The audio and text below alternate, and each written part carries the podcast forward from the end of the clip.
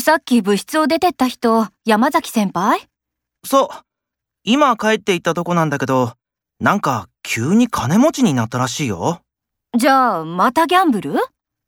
そうじゃなくて、実家が再開発地区の真ん中で、頑張って居座っていたら、土地がものすごく高く売れたらしい。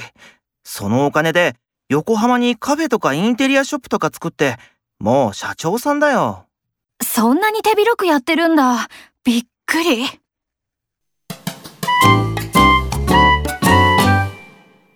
あのテーブルの二人、2時間経っても帰らないね。